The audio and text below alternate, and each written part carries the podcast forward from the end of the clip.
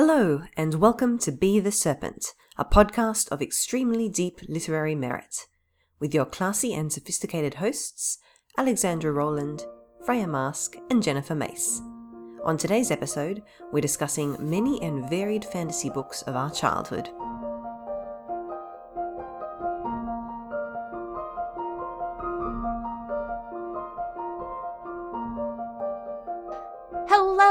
Welcome to episode 62 Overwhelming Ancestral Nostalgia.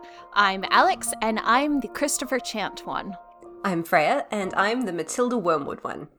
I am Macy, and I am Artemis Fowl. We are three red-headed fantasy authors. And today we're going on a sort of lovely journey through memory lane and discussing some of the beloved books that we loved when we were children. Uh, I look forward to this uh, lovely little discussion, fellow serpents. But before that, what are we reading? I have somehow found myself reading two books where someone is pining after their bodyguard, and the bodyguard is pining after them. Why are you coming for my entire life like this, Freya? Freya. So, if Oh, you too, Freya. like the serpents and like me, are really into a bodyguard romance, um, I recommend The Spare by Miranda Dubner, which is a royal. Modern day royal soap opera, essentially. It's got a few different storylines and love stories running through it, lots of different point of view characters, but the central romance is between a prince of England and his bodyguard, and it's delicious. The second one I'm in the middle of. This is Girl Gone Viral by Alisha Rai one of the contemporary romance authors that I always pick up the books of. And this one is about a woman who goes viral after an incident that she has with someone in a cafe is live tweeted. And she has reasons of her own for wanting to remain anonymous and not wanting to attract attention. So her bodyguard takes her to stay on his family's peach farm in California. Okay, all right, all right. Yeah, it like so far it's just delightfully chill. Alisha Rai's really good at large interconnected friendship groups and families and people, you know, gently working through their emotional shit and falling in love. So that's been nice. and I also have read recently Victoria Lee's YA book The Fever King, which is mm-hmm. again extremely queer and it's a story where magic is a plague and if you survive the illness then you have magical powers. And in a very ya setup it's about someone who survives it when everyone else in his uh, building has died and he gets recruited to a government training agency full of other people who've survived and there's a mysterious charismatic leader and the mysterious charismatic leader's mysterious ward extremely ya in all dimensions but I, I really liked it. I thought that the world building was fun. It's got a lot of really interesting things to say about um, uh, like the status of refugees and being the children of being a child of undocumented immigrants. So that one yeah i really enjoyed it. I've just picked up the second book in the duology the electric air which is now on my list. Very nice. Victoria Lee. I feel like I know that name from somewhere. Figure that out later. But I, in the meantime, have been reading. I put out a call a couple of weeks back because I had a really bad headache and couldn't think for a bit for like gentler stories. And one of my agent siblings, Marissa Lingen, let me read her middle grade manuscript, which was absolutely delightful because it's about these two young girls who end up having to dog sled across a snow serpent infested wilderness to save their parents and the entirety of magic. And there is like a magic dog who is a map, but also a dog, and thus not very good at being a map. um, and just tons of like Sami and snow magic, and it's delightful. Um, and birch dryads, which is important because it's me and it's right. Marissa. yep. Yep. I also read a novel length John Wick fan Mm, okay. fiction, which I am still of the impression that John Wick is about vampires, which I think is incorrect. I mean, I think there's nothing in the text to absolutely contradict that assumption.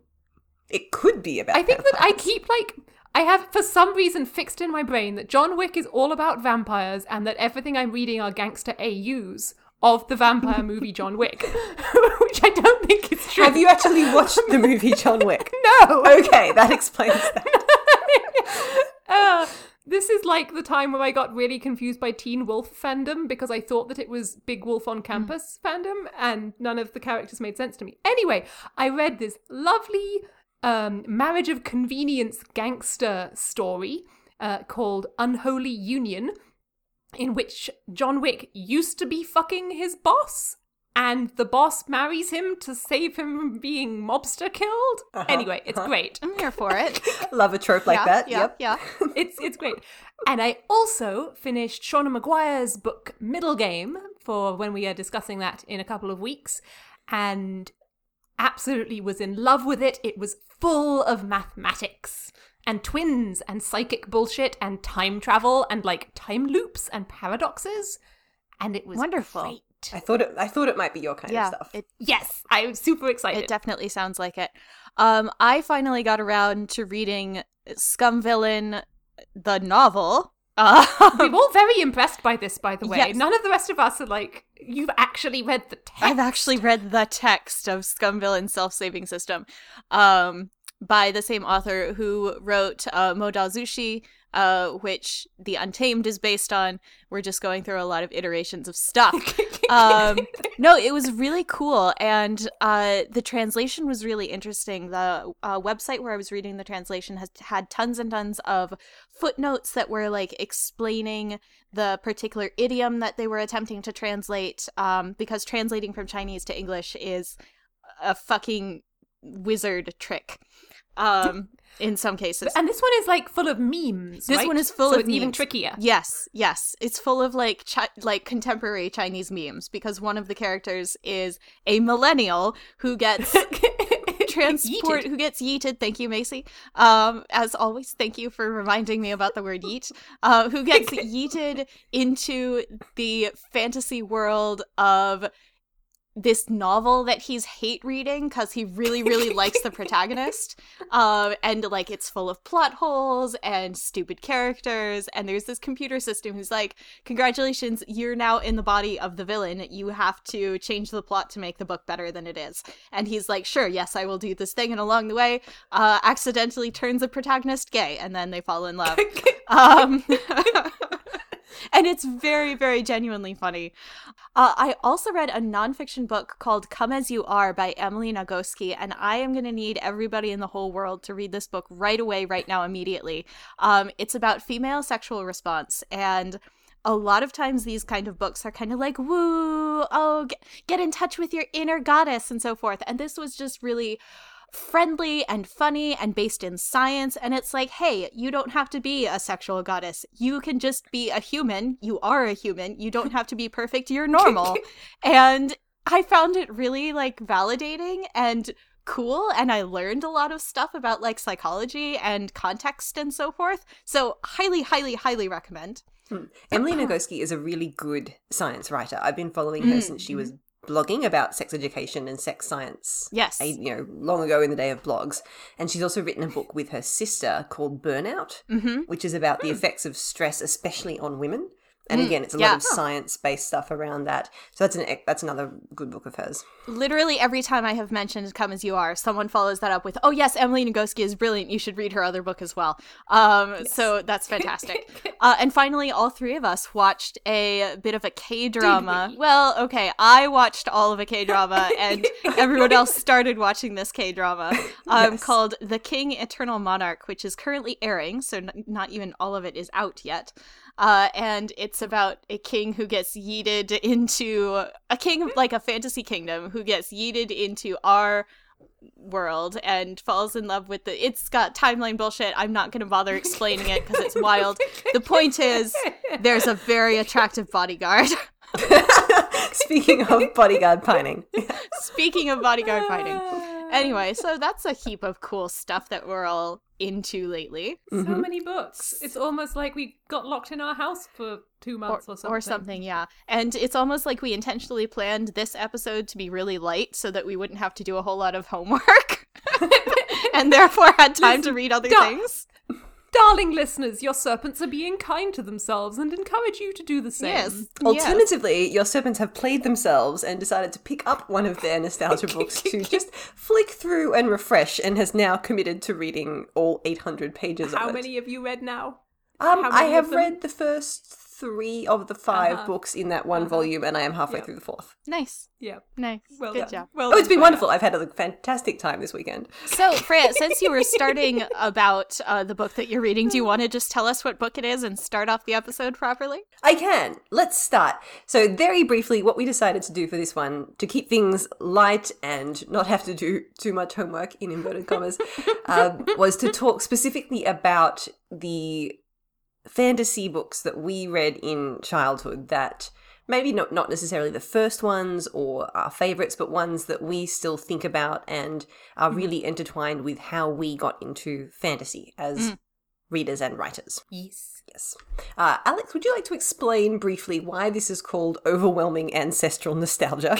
yes. So, this is a reference to a video game that I really loved about eight years ago called Glitch, uh, which was an MMO that had this really sweet, cartoony little aesthetic and this really kind and warm community aspect to it. And it was just like this fun sandbox game. Like, you had this little cartoon avatar and you would run around in the world harvesting gas from gas plants and eggs from eggplants and uh, squeezing chickens to get grain and milking butterflies to get butter, obviously.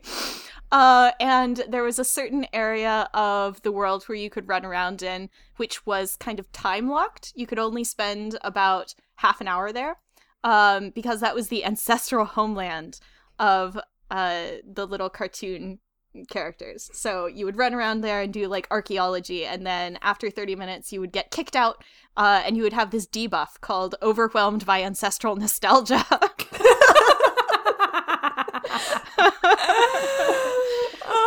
It was fun That's shit. so cute. It was it was the cutest thing. If you use Slack at all, it was made by the same people who made Slack. And indeed, they made Slack in the offices so that they would have a platform to discuss how they were programming this game. Like Slack came about because of this game.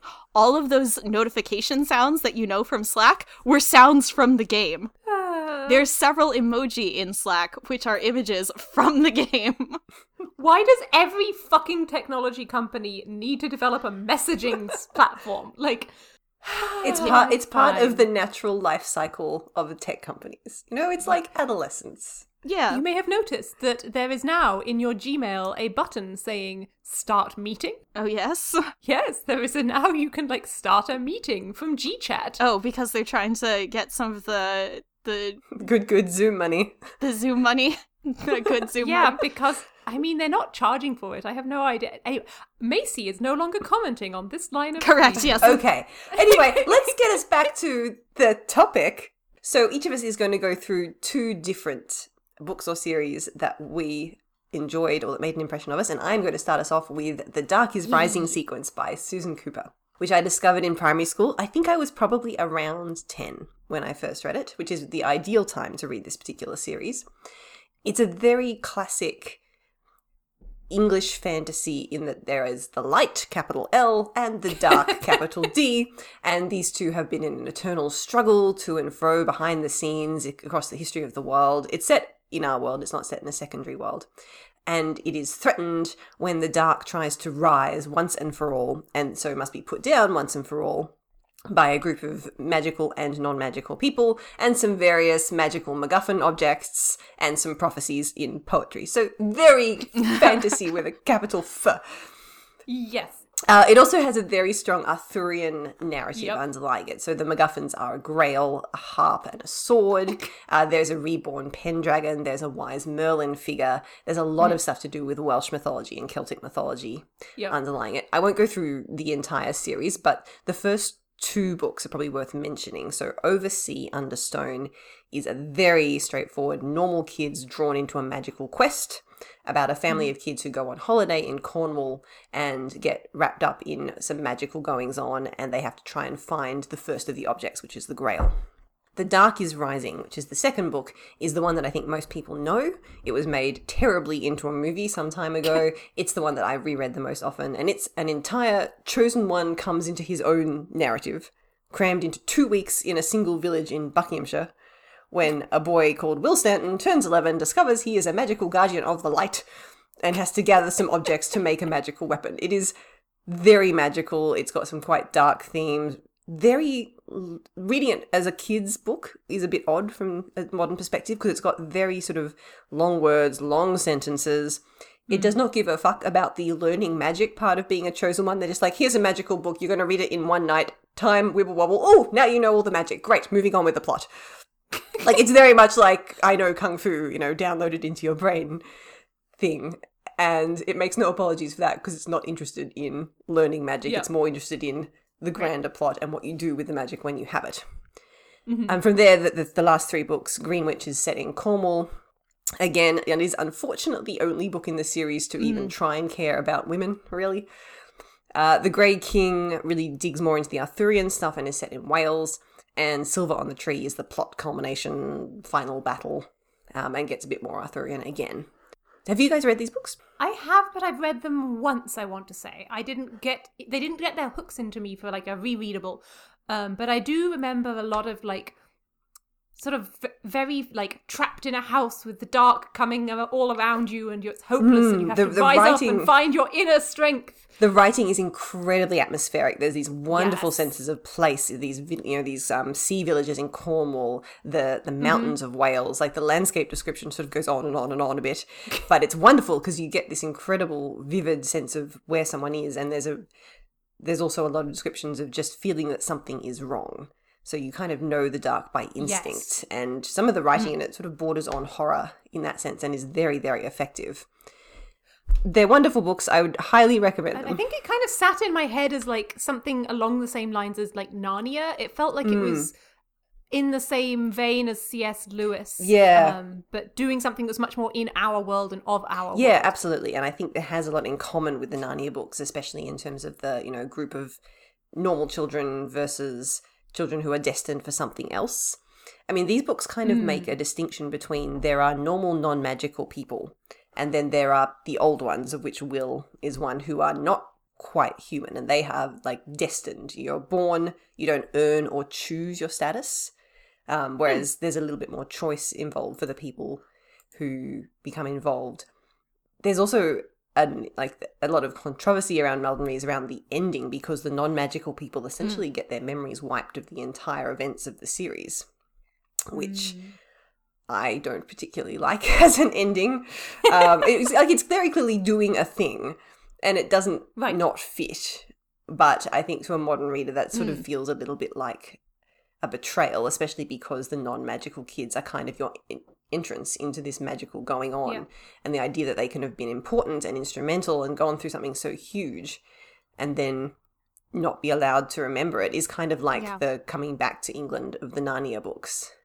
And robbing you of the, what's happened. But it's also very Brigadoon, right? Um, and like the Fey village in the mists. Um, you go and you you lose all of this time. You come back and the world has changed around you, and you kind of forget what had happened. Yeah, and it's not being set up as a portal fantasy. Like it's very much grounded in the world, grounded in England, and like the Narnia books, like these were written, they were published between the late '60s and the late '70s. The five books, um, so they weren't written at the same time as the Narnia books, but they have a very similar, unfortunate vein of English exceptionalism. Mm, So right. King Arthur as the ultimate symbol of the light, and all of the Oh, battles Of uh, the big battles and the important stuff happens here in the British Isles, even though they acknowledge that there are old ones all over the world doing their own things.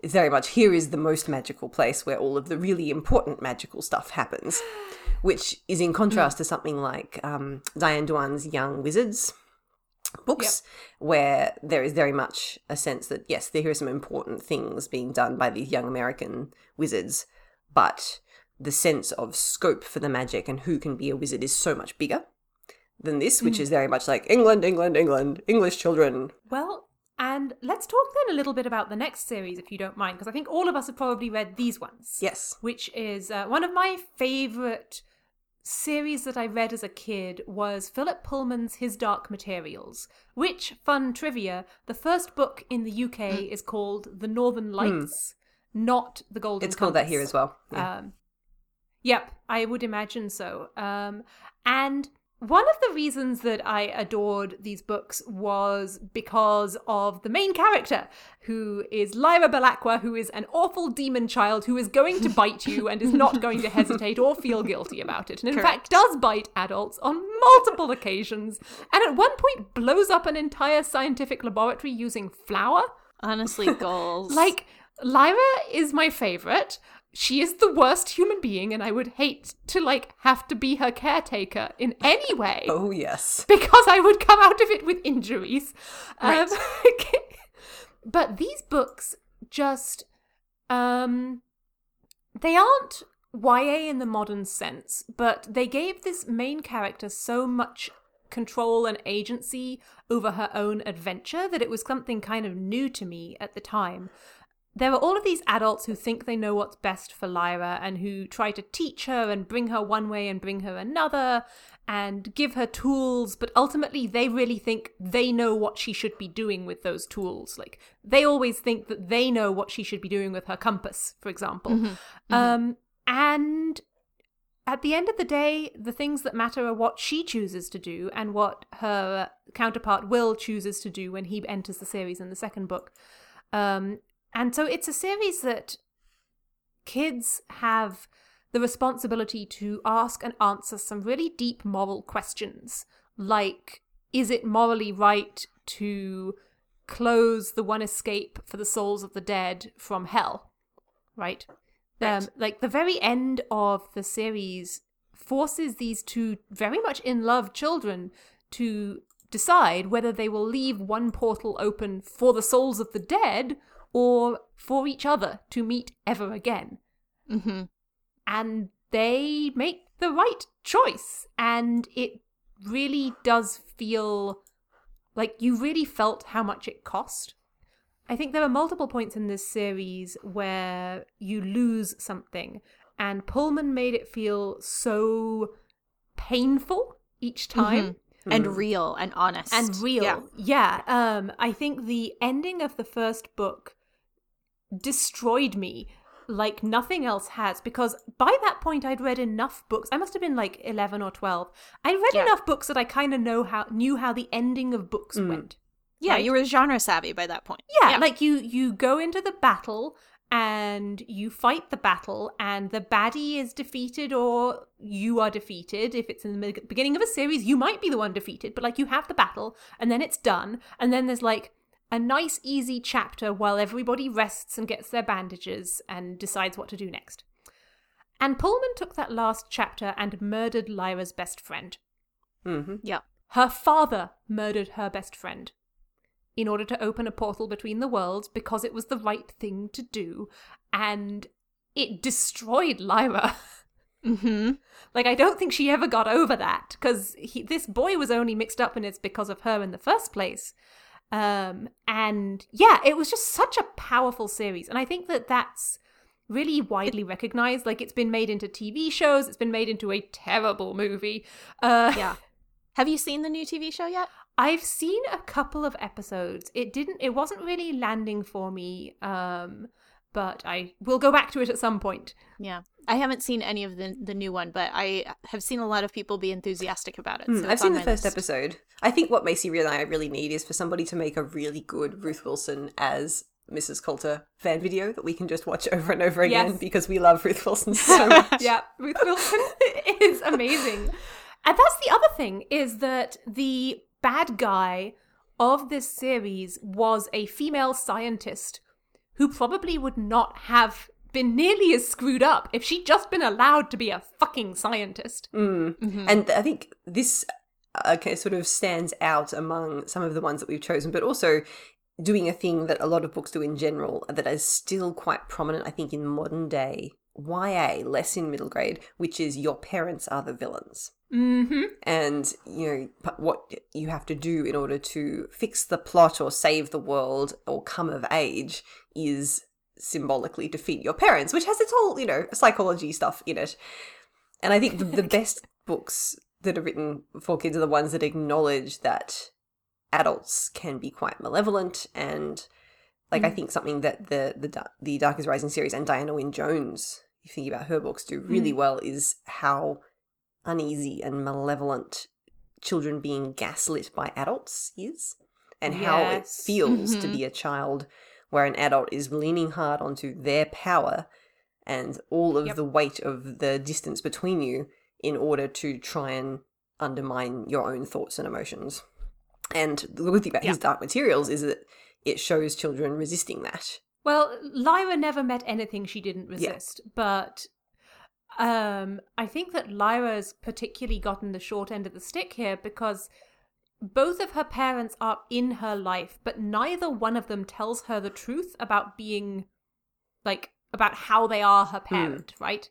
hmm Um, and there's just this really weird situation where like her father's like, "Oh yeah, next time you'll definitely get to come along with me," and Mrs. Coulter like lies about being her mother because she's her mother and doesn't tell her, and nobody tells her, Yeah. Yeah. Mm. and it's just fucked up, yo. It's weird and fucked up. Yeah, and it just does such a great job of like showing the cost of things. Mhm.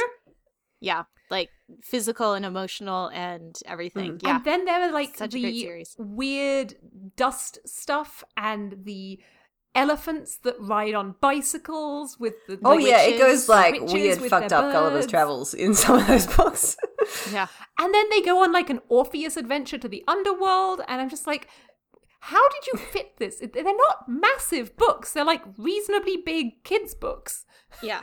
I can't remember a lot of what happens in books two and three because it has been a long time since I've read them. But I, I do remember the weird ass elephant thing.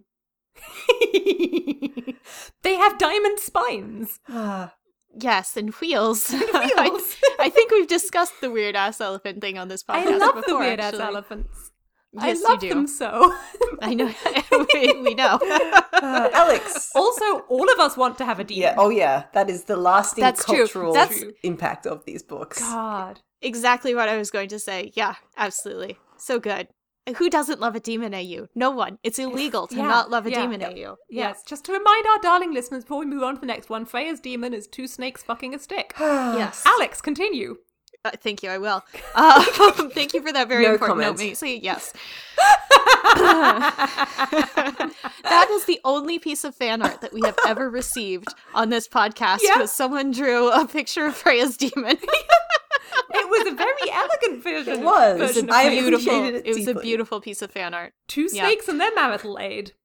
Yes, God. Okay, well, we're moving on. Um, so the series that I have picked, darling listeners, is The Circle of Magic by Tamora Pierce. Um, Fucking love I- Tamora Pierce. I fucking love Tamora Pierce. Uh, I think I I missed the Keladry books somehow, but I was absolutely obsessed with Circle of Magic. Yeah, I don't know. Um, sometimes things just fall through the cracks. You know, That's you're fair. There's a lot of books. you- there's a lot of books, and you're 11, and you're busy. Yeah. Um, And you're uh, on so- a boat. and and you're on a well okay by that time i was no longer on a boat i i moved off the boat when i was 10 uh, and i picked these books up yeah roughly when i was 11 uh, i read the first book sandry's book Mhm. um, on a road trip that i was on with my parents um, we drove up to canada from florida uh, for like some genealogy research trip thing that my parents were doing um, and so we were we were in canada and i finished reading this book which is about a I should probably tell you what what it's about. Um, it's about these four youngsters, shall we say? Youths. Y- these four youths, these four children, uh, who have magical powers, who get found by this um, guy who's extremely good at finding um, children with magical talent, and they're taken to a place where they can learn and sort of cultivate their magic. Um, and then they all sort of discover very quickly that the four of them don't really fit in, so they go to an even more specialized part of the school, this tiny little cottage, which is owned by two lesbians. Um, Larkspur Rose. Larkspur and and Ro- is it Rosemary? I just reread it today and I already don't remember her name. Rosethorn, yes. R- Larkspur and Rosethorn. There, yes. Okay, there you go, yes. Um, I was like, it's Rose something. Uh, and so that they can have like really sort of specialized individual attention and get their particular individual sort of magic um guided because most people can just put some runes on the ground and like draw a circle and say the words and get the result um but their magic comes more from things and doing things or making things um and it's more connected to like the physical world in that way. Um, I just reread the first book today, all in one sitting, and I was delighted to discover that absolutely fuck all happens in it. Yep. and I was actually really, really surprised and and impressed by this because I was interested the whole way through because uh, Tamora Pierce is doing some really, really wonderful character work um in showing the like there's one plot event like this the kids get picked up by this mage guy they learn some magic they save each other from a an earthquake. That's it. That's everything that happens in this book other than the wonderful character work that's going on. Um between all the kids themselves showing like the way that they develop their friendship and um how all three of them have very thorny personalities and one of them is very anxious and um they're sort of like build this this found family together um but also with the adults around them Mhm. um like we with both of the books that we talked about for for you guys there's definitely like that um sort of divide between like the adults and the children right um but in circle of magic like the community is also inclusive of the adults like there's these intergenerational friendships these mentor relationships this whole eh, support structure Mhm. um where like you can solve you can be a kid and solve your problems yourself but also sometimes you just need to like go and ask a grown up for advice and the grown-ups who are around you are mostly kind and helpful and supportive and want to like help you grow and become a better person which i think is very refreshing um and i like all of the characters in this book. So yeah uh, as i recall in the books that come after it there are more actual plot things happen um, one of my favorite ones is Briar's book, which has a magical plague. Um, and as I recall, there's quite a bit of plot proper in that one. I feel like there was one with a pirate ship as well when they had to thwart, but yes. Yes, that was Triss's book. Yes. was I, the I can be of no Yeah. use in this discussion because speaking of things that slipped through the cracks, the entire oeuvre of Tamora Pierce Yes. is Oh, no, I, no, that's not true. Not entirely. I did read the Alanna books. Mm. We should talk about the Alanna Tortall books a little bit as well because because Girl with Sword. were a whole They were a whole yes. thing. I was Yep. obsessed with those. I think I, I vividly Oh, yes. remember. I think it was my year seven English class. We were reading. um I, can't, I think it was doing something about fantasy, and uh, you, we had, or like you had to come in and give a speech in character as the main character of the book you were currently reading. And I and I was like, hmm hell yes, and came in with, as Alanna with my brother's like fake plastic knight sword and was like, yeah, I'm gonna be a knight. Rah, rah, rah, rah. Oh, that was like some of the most fun I ever had in English class. It was great. That's Amazing. amazing. That's adorable. Alanna is extremely relatable and also like was one of the first books that like followed a girl from being like 10 through 18 and like getting her period and having Mm. sex for the first time and breaking up with a boy and like while being a knight Yeah, I just feel like Tamora Pierce like just always does a great job of letting people be like really human and complex in that Mhm. way. Yeah, and Mhm. she's fantastic. And also these books were why I picked up like fiber arts and why I got to be more of like a fiber arts person because one of my favorite characters from it does like she has fiber arts magic. And so I, I finished reading this this first book and uh, even though we were on this long road trip i was like we need to go find a fiber arts store right now so that i can learn how to spin yarn. And my parents for some reason indulged this. Who knows why? Well, I mean, as hobbies that a small child can pick up, spinning yarn is one that is relatively harmless and quiet and will just Yeah. keep you trapped quietly in a small room for a long time. very true I Very feel true. like th- you could end up either stabbing your younger sibling with the spindle or like getting frustrated with it. Yeah. But look, it is like Yeah. the most fairy tale protagonist hobby you could possibly have. That's also that's very true thank you That's true. hair toss that or playing the harp. Mm. I once sat next to a harp and someone walking past was like, Wow, you really look like you should be playing that harp. And I was like, Oh my god, thank you so much. Yeah, I think like big bardic energy is what we're going to call that. Yeah, that's yeah, true. yeah. Shweta, made, Shweta let me play her harp briefly once, and it was lovely. It was great fun. I'm like, this is Mm. a string instrument I approve of. Yeah. This yeah. is acceptable. I'm allergic to string instruments.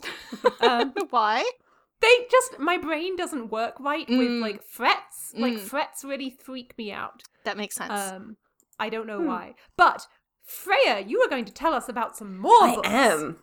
And I had when I planned this, I was thinking, right, I'm going to talk about these two books because they definitely go together. and then I was reflecting on them and thought, actually, they don't really. They're just sort of by the same person. So I think I'm going to talk mostly about one book by the writer Elizabeth Goudge, who again was writing in, I think, about the 1960s. Uh, this book is called The Little White Horse. And I read this obsessively over and over as, as a child. Uh, it is set in 1842 and it's about a 13 year old girl with the incredible protagonist name of Maria Merryweather. Uh, Wonderful. yes, so who I'm fairly sure is an orphan and is sent to live with her mysterious uh, but benevolent uncle in a large manor house.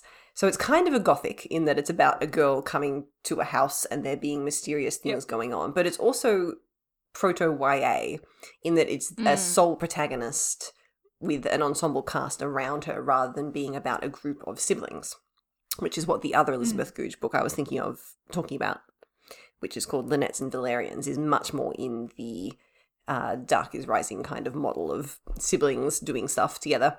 But Little White Horse is about this girl coming to um, the manor. She starts untangling the mysteries of her family and the families of the town, um, the small village. Like it's got this really small village vibe to it. There's so much description of food, like Redwall levels food description. So much description of her clothes. It's like it's like this this book knows what 13 year old girls want to read about. Here it is.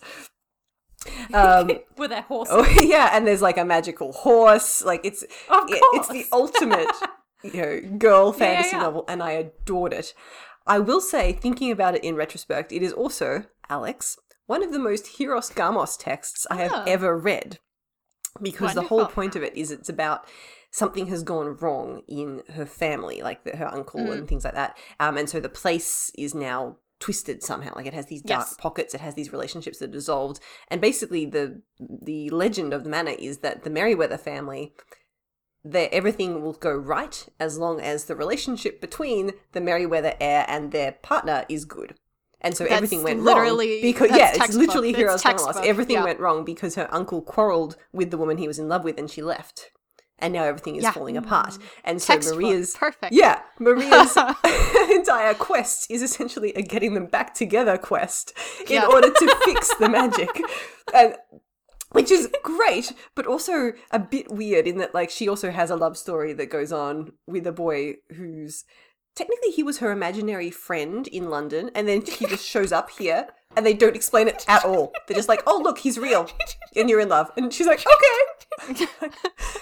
no explanation. I love it. It's great. But there's all this pressure on them that because she's the Yeah. Merryweather heir, like you know, they they they- they're kids. They're, they're like 13, 14, and every time they argue, the adults are like, "Oh my god, no, you can't argue. You have to be like kind and patient with one another because if you argue." All this shit will go wrong, which is a lot of pressure to put on a pair of fourteen-year-olds who Yeah. are thinking who are going to get married. Yeah, Wow. Wow. but it definitely that is a book that knows what it Oh wants. yeah, yeah, yeah. It's like drinking a very large cup of hot chocolate, but it does have a lot of things to do with self and responsibility and place, which is Mm, obviously what I tend to explore in my books and my writing.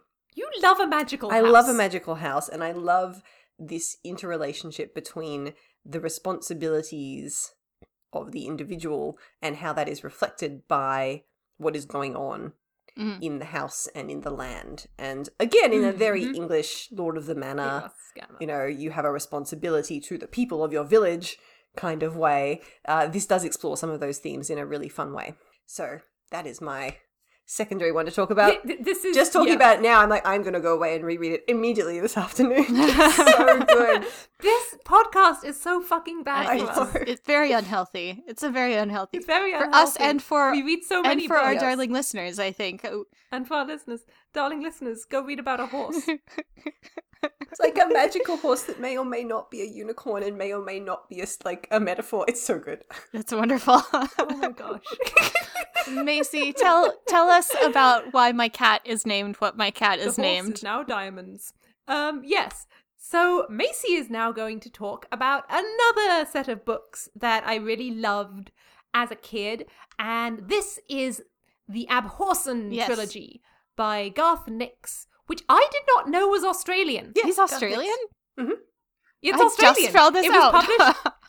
It's pu- it was published in 1995 in Australia and 2002 in oh, England. wow. So like it must have been like picked up really I don't know how it got picked up in the UK late. I was like reading the front page of like when was Yeah. this published? Why was this published 7 years Well, look, apart? Australian publishing, especially Australian fantasy publishing, is just a chaos vortex, and nobody understands how it works. I don't know how it un- don't That know how is it worked in the entirely nineties, but there you go. But the Abhorsen trilogy is a set of books about a necromancer. Um except that she's a good necromancer. We've discussed an untamed Abhorsen crossover in the group chat, haven't Have we? we? I think so. Yes, I remember with there the being bells. talk. I feel Yes, yes, yes. Okay, I just thought So about it thing- again. Go ahead. Darling listeners, darling listeners, the thing about the Abhorsen trilogy is that it has the most glorious magic system. Like I adore it. Um, the Abhorsen is kind of a role, Yes. right? It's a Yeah. title. Um, and there are two main types of magic in this world. There are others, but mostly there are two. One is charter magic, which is runes.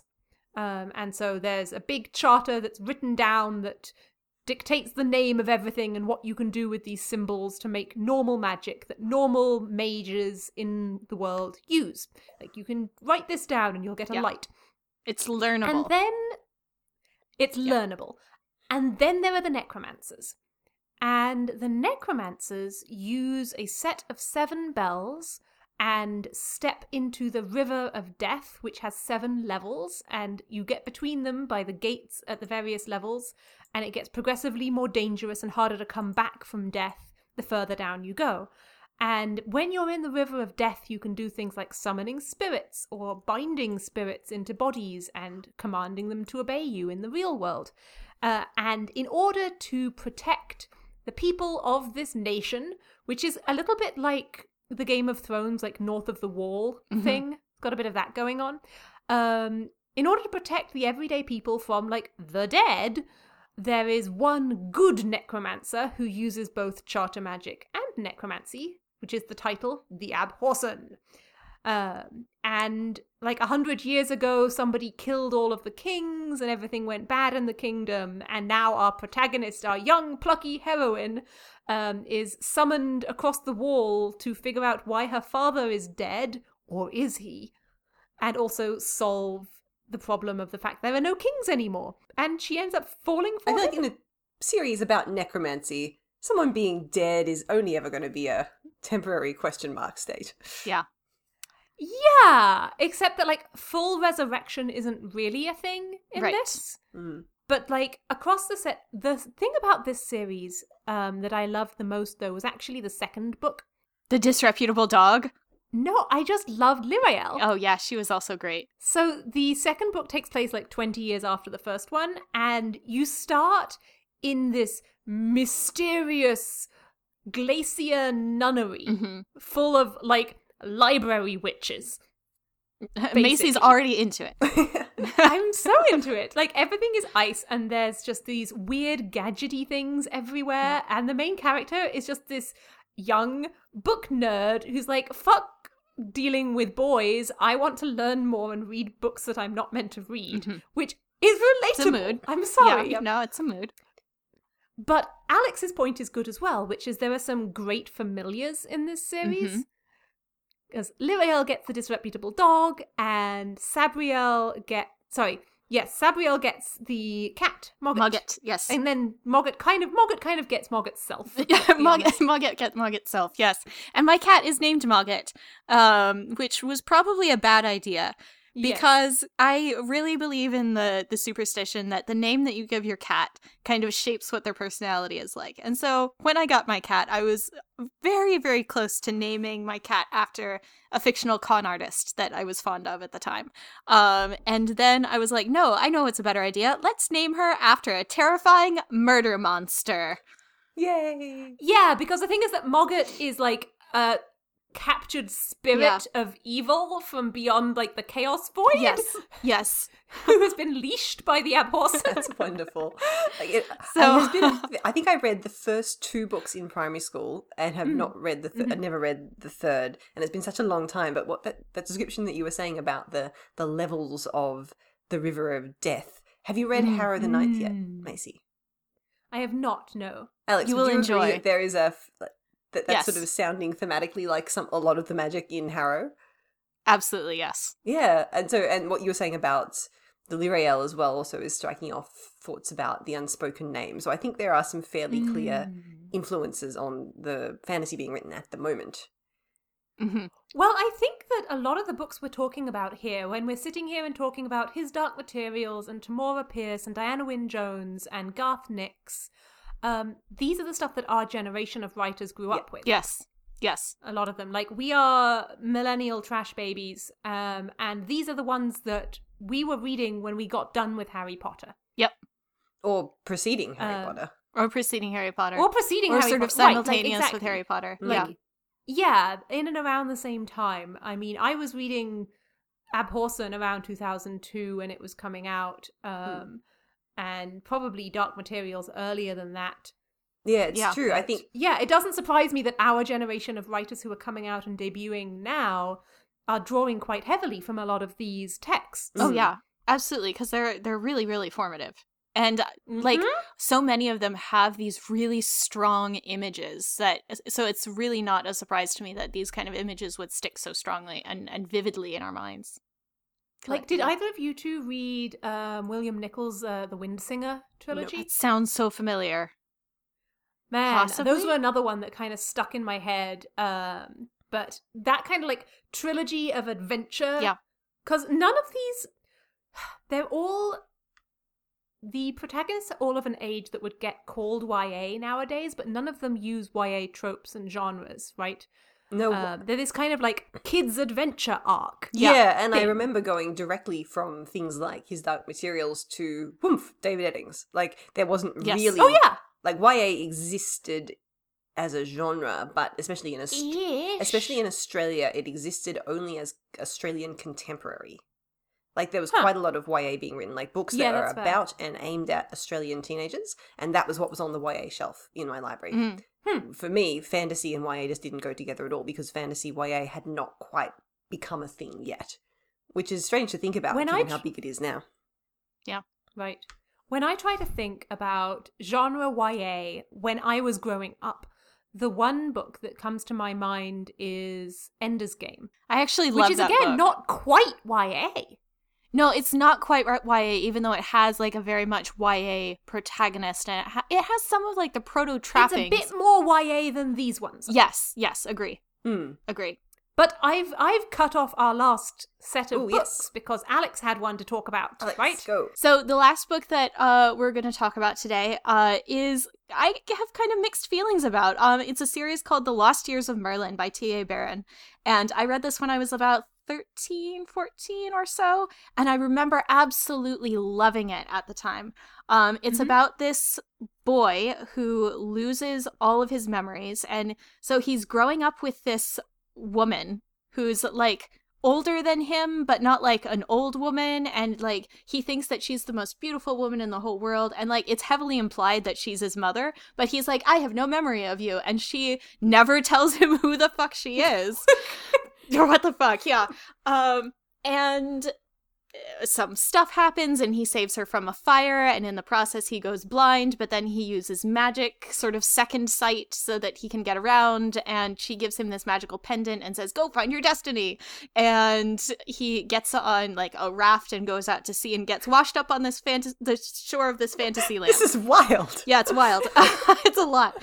Um, and he immediately meets this like dryad girl who lives in a tree. Like she's not the spirit As of the tree. do. No, no, no. Like she's she's a human girl, but she like lives in a tree. you know? okay. and and like they go on some magical adventures and they fight some stuff and like there's a giant who's not actually giant sized and he has there's stuff happens okay so the thing that i remember most about this book is absolutely fucking loving it when i was like 13 or 14 and then I like loved it enough to bring the books with me to college, even though I hadn't reread them in a long time. Why am I like this? I couldn't tell you. Um, and I got my first like boyfriend, my first proper boyfriend, and uh, I was like, I loved these books. You should read these books. And we started reading them aloud together. And I was like, these are worse than I remember them being. I'm so sorry about this. um, and partially it was just the the language and the prose was not striking me as vividly as it once had. Partially it was the characters who are now sort of falling flat and being unrelatable and I didn't like them as much anymore and the plot seemed really contrived and too many tropes and like Freya said there was just a lot going on. but at the time when you read it the first time, was it doing something that was fresh to you? yes, Like, I think so obviously in the intervening time you just read so many versions of these tropes and Yeah. this narrative. Yeah. But at the time when you discovered it. right, right. I was like, "Oh my god, this is- wow." This is one of the things I was talking about with, I think it was with Marissa earlier, which is it's not that kids have bad taste in books, it's that kids have read fewer books. Exactly. Yes. Yeah. You just haven't developed anything to compare it to Right. yet. Right. Mm. And Which is why many people love Eragon. Yeah, exactly. And so at the end of the first book, when it turns out that this like teenage boy is actually Merlin, right? I was like, holy shit, mind blown. And in hindsight, you're like, it's called The Lost Years of Merlin. Like, well done. well done, baby Alex. Yeah. I nearly got you that time. Almost Um, a spit take. so yeah, have you guys like? I- I think that this was probably my most vivid experience of the suck fairy visiting a book, which is like you remember a book being very good, and sometime in the intervening years, the suck fairy comes and visits it and makes it bad and changes the book that you read. Have you guys ever had that happen to you? I think Um, that it, I have spoken on this podcast a little bit in the past about how much of an Anne McCaffrey Mhm, stan mhm. I was. Also me. Yep. And like I've read every single book she's written. And that's like a lot of books. Like not just the Pern ones, Yeah. like all of them. And I read and loved her magical unicorn space princess books. Oh really? That's a deeper dive. Yeah. I remember those ones. Acorna. A corner. And then like the 12 sequels. I think I tried I to read the the, first one and Singer couldn't get one. into it. The Crystal Singer was amazing. I think I've not reread it. on in reflecting back, I think the reason the Crystal Singer, the first one, Killashandra, stuck with me and why I Yes. reread it is because it's a romance Yeah. novel. And I didn't Yes. realize it was a romance novel. I was just like, Oh. wow, I am for some reason completely into this one science fiction book. so many of her stuff like the rowan was and like so many of them were but like if you look at some of the stuff that's happening in pern like there's just so much Mhm. sexism and there's like a lot of rape built into the culture yep. And just a lot of assumptions that are kind of Yeah. unexamined in those books and that makes them really hard to read nowadays. Yes. like i still think that like menolly's books like the dragon's song book is a very solid young book because it mostly just deals with an abused kid runs away and rescues herself from abuse. Um but like you look at the lesser books like dragonflight uh and that's just yeah. kind Yeah. of horrific. Like a woman is taken from like drudge slavery and forced to have sex with her rescuer and then It's falls gross. in love It's with him. Yeah. Very briefly, my greatest Suck Fairy visit has been on David Eddings, which Mm. I think I, I still think about the book, the David Eddings fantasy series, with great fondness because, as I said, they were the one thing that I read Mhm. first uh, when I made that leap from kids' books to adult books in the fantasy Right. realm. And so it didn't matter to me that all the stories were the same and that it was this absolutely classic farm boy prophecy Mhm. Dark Lord arc because it was the first time Right, I'd read right, it. right, right, right.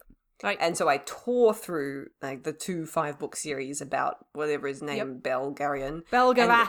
or yeah, yeah, yeah. And then I Yeah, tore right. through the prequels, and then I tore through the two um Elenium Tamuli trilogies because gosh. it was the first time that I discovered had that particular story Right. given to me. And when I go back to it now, I find the prose almost unreadable, um, Mm. and the heteronormativity to be suffocating. Yeah. God, yes. But they meant a lot to me because they were the thing that got me into reading high Yeah. fantasy.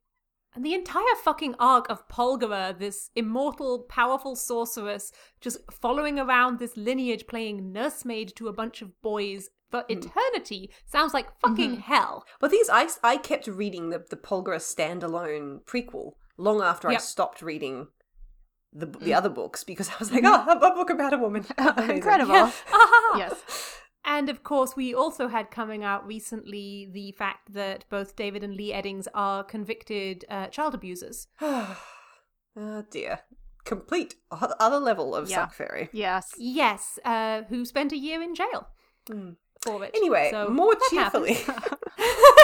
Let's talk about current kids' books. Yes, some more modern kids' books. And we have to preface this by saying none of us read a lot in this sphere because we don't write a lot Mhm. in this sphere. I know there are some amazing YA and amazing middle grade, especially, being done at the Mm. moment, and we don't know a lot about it.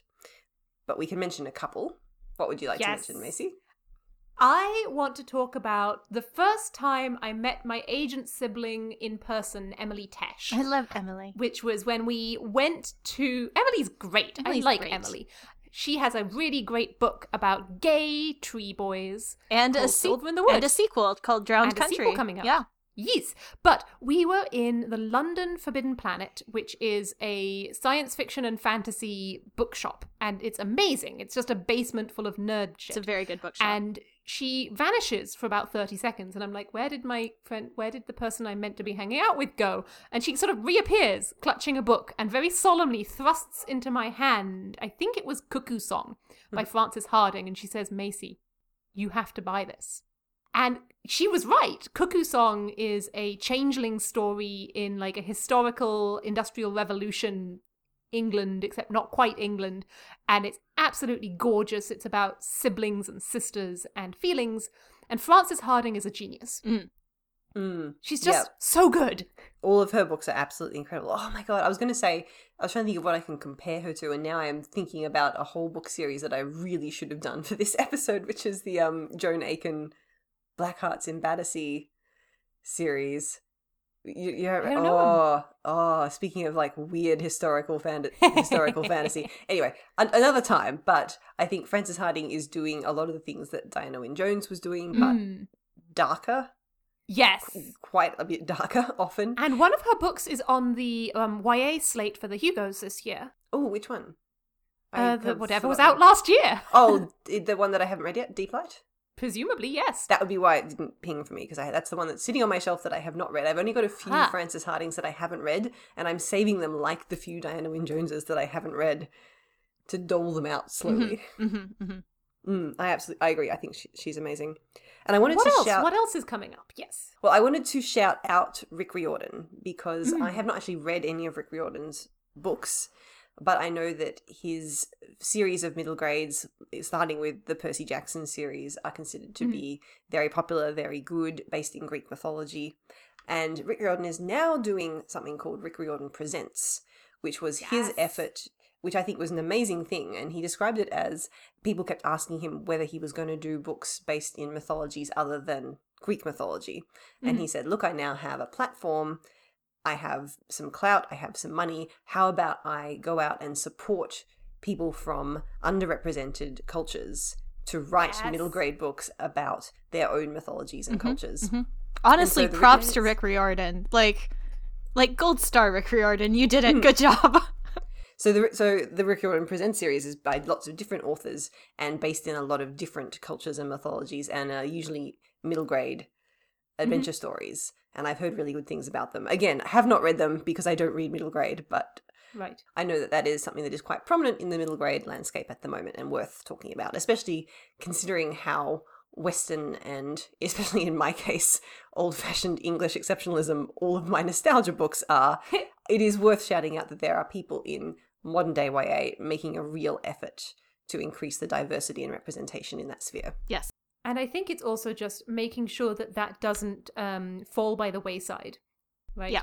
Uh, making sure that those are the ones that the nostalgia books for the authors coming up 20 years from now. Yeah, yeah. This was so much fun. I don't think we have anything else. I mean, obviously, we have more things to say. We So could go many on for another like hour, two hours, four hours. Should we keep Yep. having a Yeah. podcast, guys? I'm having fun. Go listen. Dar- darling listeners, tell us in Twitter, Tumblr, or Pigeon any of your favourite nostalgia books from when you were small. What got you into fantasy? And if anyone has actually read the Joan Aiken books, come Yes. and yell with me on Twitter because these ones are a little obscure, but I love them to Yes, death. indeed. Yes. And in the All right. meantime, dear listeners, we hope you're staying well and staying safe. Have a good night. night night. Good night.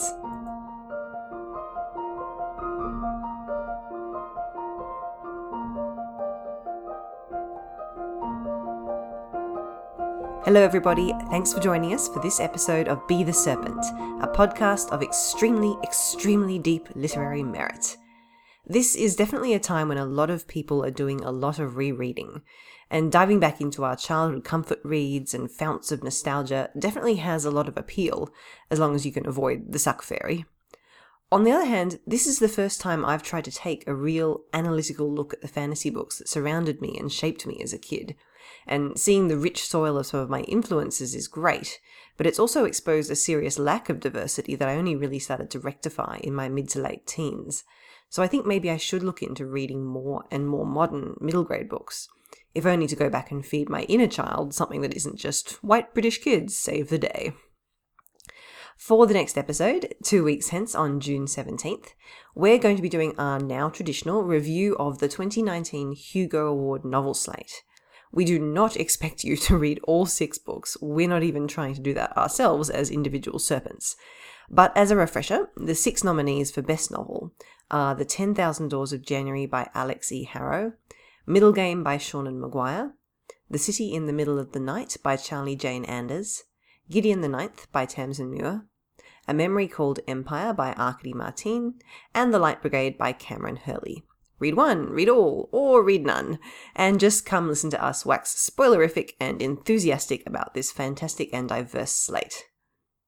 Questions? Comments? Breathless adulations? As ever, you can get in touch with us at serpentcast at gmail.com, and we're at serpentcast on Twitter and Tumblr or you can come and join the fan Discord community, which is linked on the About the Show page of the podcast website. If you do enjoy the podcast and would like to support us further, you can also find our Patreon at patreon.com slash serpentcast, or please consider leaving us a rating and review on iTunes so we can continue to find new listeners. And by the way, your inner child is an adorable gremlin and they deserve a treat or two.